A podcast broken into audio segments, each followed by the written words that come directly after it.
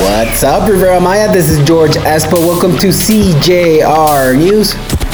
On this day, May 20th, 1983, Every Breath You Take, single released by the police, Billboard Song of the Year 1983.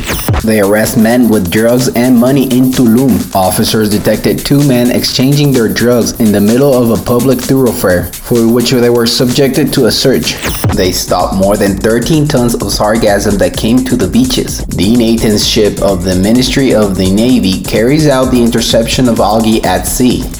Students will not return to face to face classes in the next few days. Although the state authorities rule out the return to face to face classes, the schools already undergoing cleaning and rehabilitation work.